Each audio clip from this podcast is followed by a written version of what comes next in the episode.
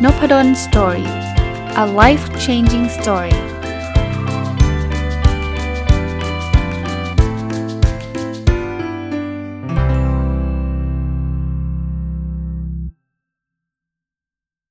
วัสดีครับ ยินดีต้อนรับเข้าสู่นพดลสตอรี่พอดแคสต์นะครับ แล้วก็วันเสาร์นะครับ ยินดีต้อนรับเข้าสู่รายการผู้ประกอบการวันหยุด หรือ Weekend Entrepreneur นะครับ เสาร์นี้ก็คงยังอยู่กับหนังสือเล่มนี้นะครับ How to Work for Yourself ของคุณ Rachel Bridge นะครับ ก็เป็นหนังสือที่เขาพูดถึงการที่จะมา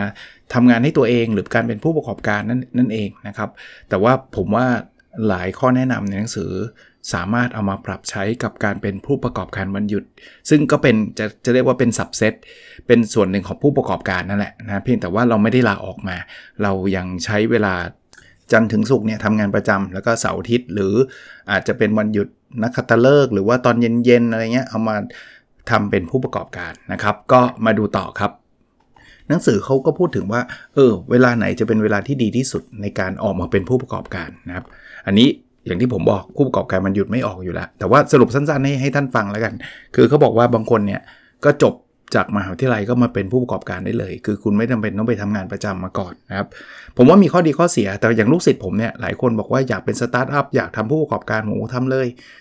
แล้วไม่ work เลยจะไม่ work คุณไปสมัครงานใหม่สบาย แต่ถ้าเกิดคนอายุ 50ลาออกมาแล้วมาถ้าเป็นผู้ประกอบการแล้วไม่ work จะไปสมัครงานใหม่นี่ไม่ง่ายนะครับ ไม่ง่ายนะครับ ต้องบอกว่ายากเลยแหละนะเพราะนั้นช่วงช่วงเวลามันก็แตกต่างกันนะครับ ความยากง่ายก็แตกต่างกัน ความเสี่ยงก็แตกต่างกันนะครับ อันที่ 2 ที่เขาบอกว่าเฮ้ยคุณมาเป็นผู้ประกอบการระหว่างที่คุณทำงานประจำอยู่ อันนี้ผู้ประกอบการมันหยุดเลยนะเป็นช้อยเป็นช้อยที่ 2 ที่เขาก็แนะนำบอกว่าคุณไม่จำเป็นต้องลาออก แต่คุณใช้เวลาที่ที่เป็นวันที่ว่างนะครับ มา มาเป็นผู้ประกอบการก็ได้นะครับ ก็ก็คอนเซปต์เรา อันที่3เนี่ยเขาบอกว่าอาจจะใช้เวลาช่วงที่คุณอาจจะมามาดูแลเด็ก หรือว่าดูแลคนแก่ คือคืออย่างนี้ฮะมันจะมีจังหวะช่วงจังหวะชีวิตบางบางช่วงเนี่ย โดยเพราะต้องเรียกว่าผู้หญิงนะบางทีลูกเล็กๆแล้วไม่มีใครดูเนี่ยเขาอาจจะต้องออกจากงานไงเพื่อจะมาดูลูกเพราะไม่งั้นไม่มีใครดู แต่เขาบอกจังหวะนั้นเนี่ยคุณอาจจะเป็นผู้ประกอบการไปด้วยดูลูกไปด้วยได้ เพราะว่าทำงานประจำเนี่ย จะมาดูลูกด้วยลำบากนะครับลำบาก หรือบางทีบางบางคนไม่มีลูกแต่ว่ามีคุณพ่อคุณแม่ที่อายุเยอะแล้ว แล้วไม่มีใครดูแลท่านเนี่ยหลายคนก็ลาออกจากงานมาดูแลท่าน ช่วงนั้นเนี่ยคุณก็เป็นผู้ประกอบการได้ เช่นเดียวกันนะครับหรือเขาบอกว่าบางช่วงอาจจะเป็นช่วง midlife crisis นะวิกฤตวัยกลางคน งานมันหูยลุมมาก ๆ เบิร์นเอาแย่แล้วสุขภาพก็ดูจะแบบอดหลับอดนอนไม่ดีอะไรเงี้ยลาออกมาแล้วเป็นผู้ประกอบการนะครับก็ก็ก็เป็นไปได้ หรือบางทีเป็นไฟบังคับ คือโดนเลิกออฟนะคือเศรษฐกิจไม่ดีหรืออะไรก็แล้วแต่เนี่ยเขาก็บอกว่าคุณเราต้องเลิกออฟคุณนะแทนที่คุณจะต้องไปสมัครหางานใหม่ คุณก็ลองใช้จังหวะนั้นแหละ มันเป็นจังหวะที่ยังไงคุณก็ไม่มีงานทำแล้วไง ช่วงนั้นนะ่ะลองคิดเป็นผู้ประกอบการดูได้ หรือหลังจากคุณเกษียณแล้ว เกษียณแล้วคุณก็ว่างหมดใช่ไหมคุณก็เป็นผู้ประกอบการได้ แต่สำหรับผู้ประกอบการมันหยุดก็คือหนึ่งในช้อยทางเลือกอันหนึ่งนะทำงานไปด้วยแล้วก็เป็นผู้ประกอบการไปด้วย แต่นิดนึงนะฮะก็อย่าไปใช้เวลางานมาทำงานส่วนตัวนะครับ อันนี้อันนี้ไม่ถูกต้องนะครับ แล้วจะกลายเป็นว่าสุดท้ายงานประจำคุณก็ไม่ได้เรื่อง เพราะคุณเอาเวลามาทำงานส่วนตัวนะสุดท้ายคุณอาจจะโดนให้ออกทั้งทงจริง ๆ ไม่ควรจะโดนเลยอะไรเงี้ยนะครับอะคราวนี้อยากจะมาเริ่มทำทํำยังไงเขาก็บอกว่า คุณก็ต้องทำให้มันถูกต้องนะครับทำเป็นธุรกิจหรือว่าเรื่องเรื่องเรื่องภาษีนี่ก็สำคัญนะ ไม่ว่าคุณจะจดทะเบียนเป็นบริษัท หรือคุณจะทำในนามบุคคลนะบางคนก็บอกว่าต้องจดเป็นบริษัทหรือเปล่า ก็ไม่จำเป็นนะ ถ้าคิดว่าช่วงแรกๆยังไม่รู้เลยว่าจะใช่ไม่ใช่ อาจจะไม่จำเป็นต้องจดบริษัทก็ได้ แต่ว่าไม่ว่าจะเป็นแบบไหนก็ตาม คุณต้องยื่นภาษีให้ถูกต้อง อันถัดมาคุณคือคุณคุณต้องตั้งชื่อธุรกิจคุณนะครับว่าแล้วเวลาคนก็จะมาซื้อของ ที่ร้านคุณเนี่ยก็จะเรียกคุณว่าอะไรนะไม่จำเป็นต้องใช้ชื่อเราก็ได้นะครับ ก็ตั้งชื่อเป็นชื่อธุรกิจเป็นแบรนด์ของเรานะครับ อันที่ 3 คือลองเข้าไปในกลุ่มที่กลุ่มอุตสาหกรรมเขานั้น คุณอยากทำอะไร สมมุติว่าคุณอยากทำสำนักพิมพ์ คุณก็ควรจะไปอยู่กลุ่มที่สำนักพิมพ์เขาอยู่กัน หรือว่าคุณอยากที่จะรับจ้างถ่ายรูปเนี่ย คุณลองไปอยู่ในสมาคม หรืออะไรก็แล้วแต่ที่มันเกี่ยวข้องกับการถ่ายรูปเนี่ย มันจะได้ connection ได้ network นะครับ แล้วก็จะได้รู้ด้วยนะว่าพัฒนาการเป็นยังไง มันมีอีเวนต์ มันมีงานอะไรที่เราควรจะไปเข้าอะไรเงี้ย ไม่งั้นเราก็จะไม่ up to date นะครับ คือคือจะถูกไม่ไม่รู้ไม่รู้เรื่องรู้ราวเขาเลยอย่างเงี้ยนะอย่างอาจสมมติหนังสืออย่างเงี้ยคุณออกไปสำนักพิมพ์คุณต้องรู้นะว่างานสัปดาห์หนังสือเนี่ยมีเมื่อไหร่เขาให้เปิดบูธยังไง เพราะถ้าเกิดคุณไปสำนักพิมพ์คุณก็ย่อมอยากจะขายหนังสือจริงไหมไม่ใช่แบบไม่รู้เรื่องอะไรเลย ฉันอยู่งฉันเงียบๆแล้วหวังว่าลูกค้าจะวิ่งเข้ามาหาฉันเองมันก็ลำบากอะ ผู้ประกอบการมันหยุดก็เหมือนกันนะครับ เข้าไปได้นะฮะถึงแม้ว่าเราอาจจะไม่ได้เต็มตัวแบบต้องไปทุกวันอะไรเงี้ยเพราะว่าเรามีงานประจำนะอีกอันนึงคือขออนุญาตที่เราจำเป็นต้องขอ คือมันมีงานบางประเภทเนี่ยมันต้องมีการขออนุญาตก่อน มันมันมันไม่ได้แบบว่าใครก็เข้าไปทำได้อะเออพูดแบบนี้แล้วกันแต่ส่วนใหญ่ถ้าเป็นผู้ประกอบการมันหยุดเนี่ยมันก็อาจจะไม่ได้ถึงขนาดนั้นนะครับ คือคือต้องดูอุตสาหกรรมอะตอนนี้ผมก็นึกตัวอย่างไม่ออกนะเพราะว่า มันอาจจะมีพวกสินค้าควบคุมอ่าอายุตัวอย่างพวกอาหารและยาก็ได้อะถ้าคุณจะทำจะขายพวกเนี้ยคุณต้องไปขอออยอย่างเงี้ยอ่าอันนี้ก็ก็ก็ต้องดำเนินการนะครับ อีกเรื่องคือเรื่องของประกันนะถ้ามันเป็นธุรกิจที่มันมีความเสี่ยงอะไรต่างๆเนี่ยการประกันจะช่วยได้ เพียงแต่ผู้ประกอบการมันหยุดเนี่ยผมคิดว่าตามหลักของเราที่เราคุยกันมาตลอดเนาะเราจะไม่เน้นการลงทุนเยอะแยะ เราไม่ได้เน้นแบบที่มันมีความเสี่ยงมากๆนะครับ ประกันก็อาจจะยังไม่ได้จำเป็นในช่วงต้นๆนะแต่ว่าถ้าใครที่ทำอะไรที่มันมีความเสี่ยง เอาแค่แค่มีร้านขึ้นมาเนี่ยคุณประกันขีภัยไว้ก่อนเลย เพราะว่าไฟไหม้ทีคุณคุณล้มละลายได้เลยนะครับ แต่ว่าถ้าเรายังผู้ประกอบการมันหยุดมันยังไม่ได้ถึงกับมีร้านเนี่ยอาจจะไม่จำเป็นต้องขนาดนั้นนะครับเพราะนั้นประกันมันไม่ได้มีแค่ความเสี่ยงเรื่องไฟมุ่งไฟไหม้นะ มันมีประกันเรื่องเกี่ยวข้องกับ การถูกฟ้องร้อง การ โอ้ยหลาย ๆ เรื่องเลยฮะลองไปดูนะหรือแม้กระทั่งประกันเหมือนกับ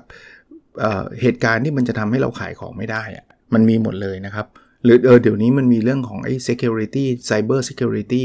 พวกจะโดนแฮ็กข้อมูล จะโดนปิดเว็บไซต์ จะโดนอะไรเงี้ยเขาเขามีให้ประกันนะครับนะเพราะนั้นลองดูครับว่ามันมีอะไรได้บ้าง อีกอันนี้ที่ที่ต้องทำคือสร้างเว็บไซต์ จริง ๆ อันนี้ผมผมผมก็อยากที่จะแนะนำนะครับ ไม่ว่าคุณจะเป็นผู้ประกอบการมันหยุดหรือไม่ได้เป็นก็ตามเนี่ยแต่ว่าคุณมีกิจการเนี่ยมีเว็บไซต์ก็ดี เพราะมันมันมีความน่าเชื่อถือบางคนบอกมี Facebook Page มันก็ดีฮะมันก็ดีระดับหนึ่งแต่ว่าถ้าเรามีเว็บไซต์ด้วยเนี่ยมันดู มันดูเหมือนกับเรามีบ้านอะ Facebook มันจะโดนปิดเมื่อไหร่ก็ไม่รู้นะเนี่ยวันก่อนผมเห็นคนโพสต์เป็นเพื่อนคนหนึ่งนะใน Facebook บอกว่าไม่ได้เป็นเพื่อนสนิทรู้จักกันขนาดนั้นนะแต่ว่าก็เป็นเฟรนใน Facebook เนี่ยเขาบอกว่า เหมือนเว็บเขาเอ้ยโทษทีครับ Facebook เขาเนี่ยมีคนตามเป็นหลักแสนนะครับ แล้วอยู่ดีๆ Facebook ก็ปิดไปเลย เพราะว่าเขาไปลงวิดีโอเลยสักวิดีโอหนึ่งอะที่มันไปขัดกับกฎของ Facebook something เนี่ยเขาก็ไม่ได้พูดนะ ผมก็ไม่ได้ไม่ได้ไม่ได้เข้าไปติดตามอะไรหรอกแต่ว่าพอยว่าแค่คลิปเดียวก็พังได้นะครับ แล้ว Facebook เขาปิดแล้วเขาปิดเลยฮะเขาไม่สนใจเลยนะครับ เพราะฉะนั้นเนี่ยมีเว็บไซต์ไว้ฮะโอกาสที่เว็บไซต์จะโดนปิดน้อยฮะถ้าเราไม่ได้ทำอะไรที่มันล่อแหลมมากๆนะครับเพราะเว็บไซต์มันเหมือนบ้านของเราอะ Facebook คือไปยืมบ้านคนอื่นอยู่ ใครที่จะเปิดหน้าร้านก็ต้องเลือกโลเคชันหรือสถานที่ทำเลให้ดีฮะ เพราะว่าทำเลจะส่งผลเลยนะครับ ผู้ประกอบการวันหยุดก็ยังไม่ได้สนับสนุนให้เปิดแบบถาวรขนาดนั้นนะไปซื้อที่เป็น 10 ล้าน เปิดสร้างตึกเป็น 10 ล้านอะไรเงี้ยก็ยังไม่ต้องถึงขนาดนั้น แต่ว่าแม้ว่าเราจะเปิดบูธเปิดอะไรเนี่ย ผมคิดว่าก็ทำเลครับ ก็ก็คงต้องดูให้ดีนะครับ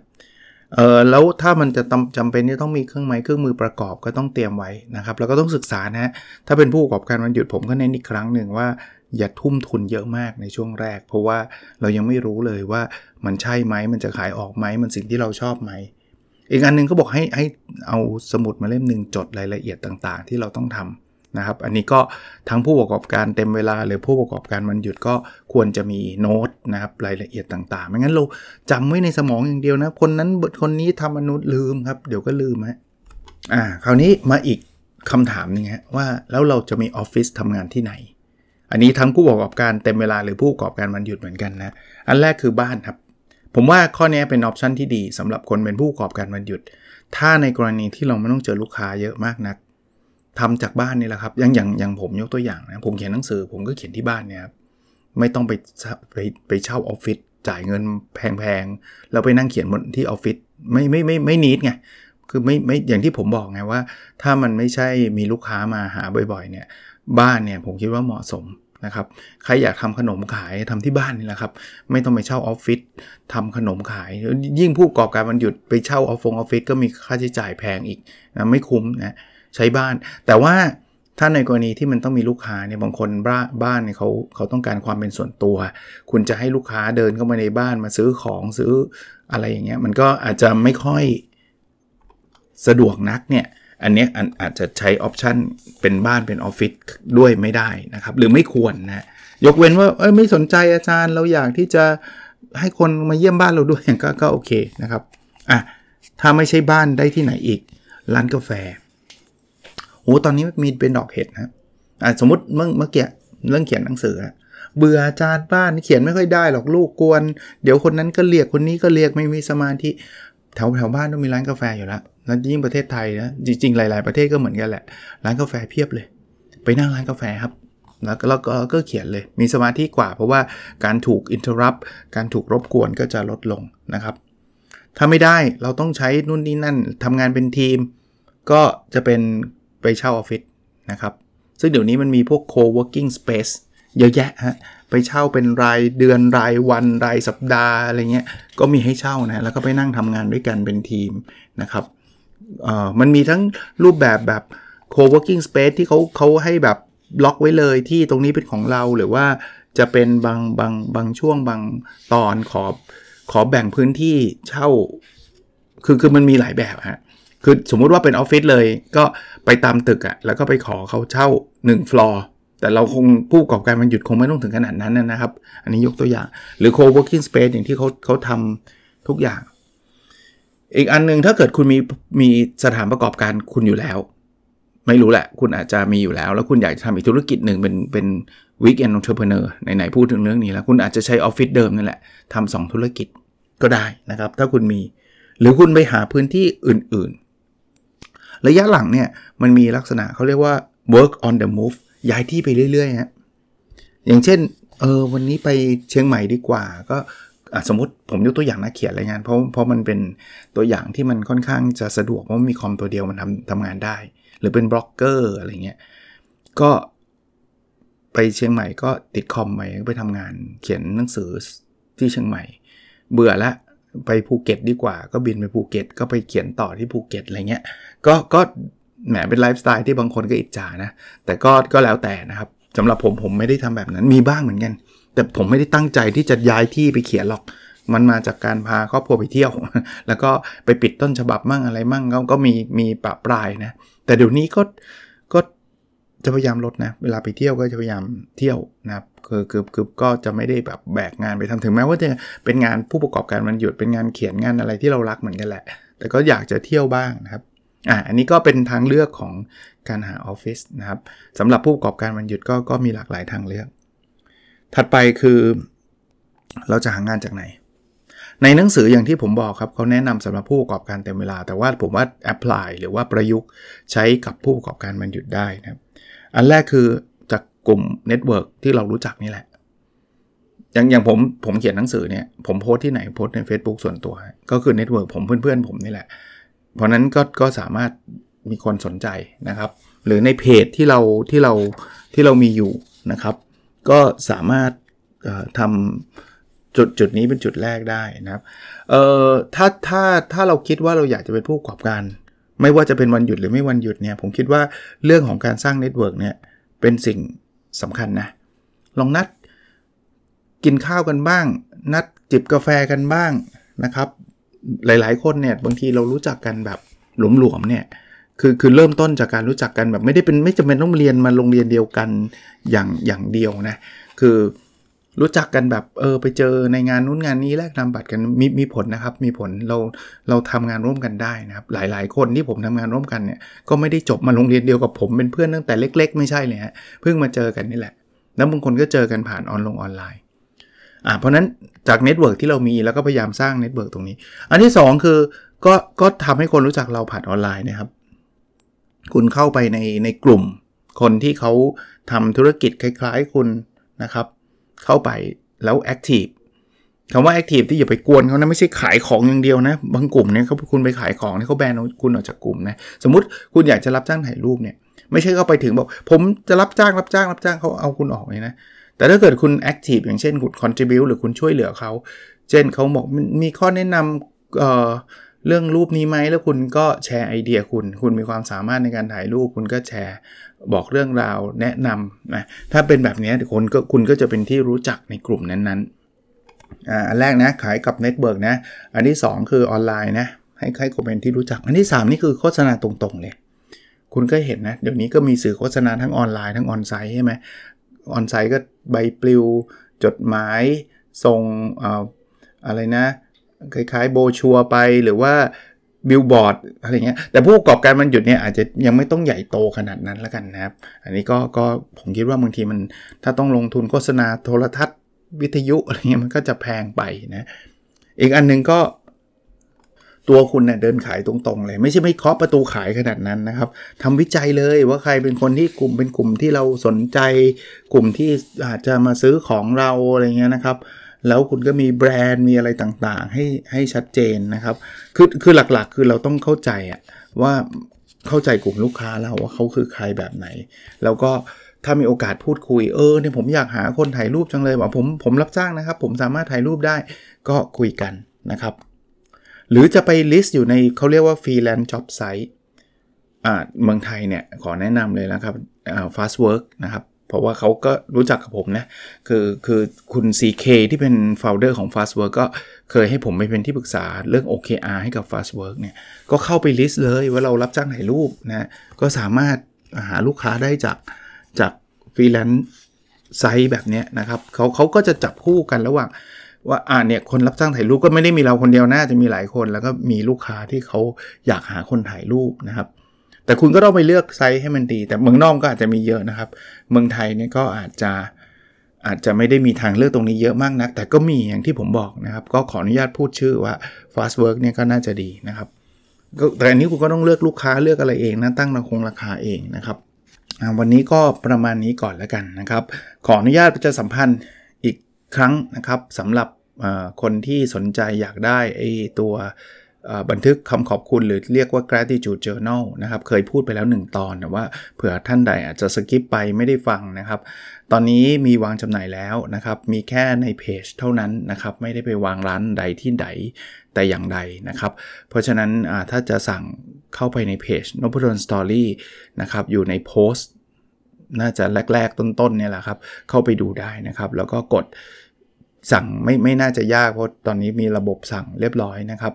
นะ B12 นะพิมพ์ B12 แล้วก็เว้นวรรคแล้วตามด้วยจำนวนถ้าถ้าต้องการแค่เล่มเดียวก็เขียนแค่ B12 ถ้าต้องการสมมติ 5 เล่มก็ B12 แล้วก็เว้นแล้วก็เลข 5 แค่นั้นไม่ต้องเขียนอะไรต่อจากนั้นนะครับ ก็จะระบบก็เขาก็จะลิงก์เข้าไปให้ให้ท่านสั่งได้นะครับเผื่อใครอยากที่จะหนึ่งคือเอาไปลองเขียน gratitude journal คือคำขอบคุณรายวัน หรือว่าบางคนก็อาจจะอยาก ใกล้ปีใหม่จะส่งเป็นของขวัญให้กับหลาย ๆ ท่านนะครับ ก็ก็สามารถเข้าไปได้นะครับ โอเคครับ วันนี้ก็น่าจะประมาณนี้นะครับ ใกล้ปีใหม่แล้วก็ก็น่าจะเป็นช่วงเวลาแห่งการเฉลิมฉลองนะครับ ก็ขอให้ทุกคนมีความสุขในช่วงปีใหม่แล้วจริง ๆ ก็ทุกช่วงนะฮะแล้วเราพบกันใน episode ถัดไปนะครับ สวัสดีครับ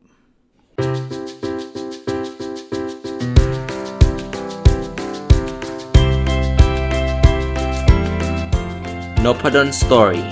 A Life Changing Story.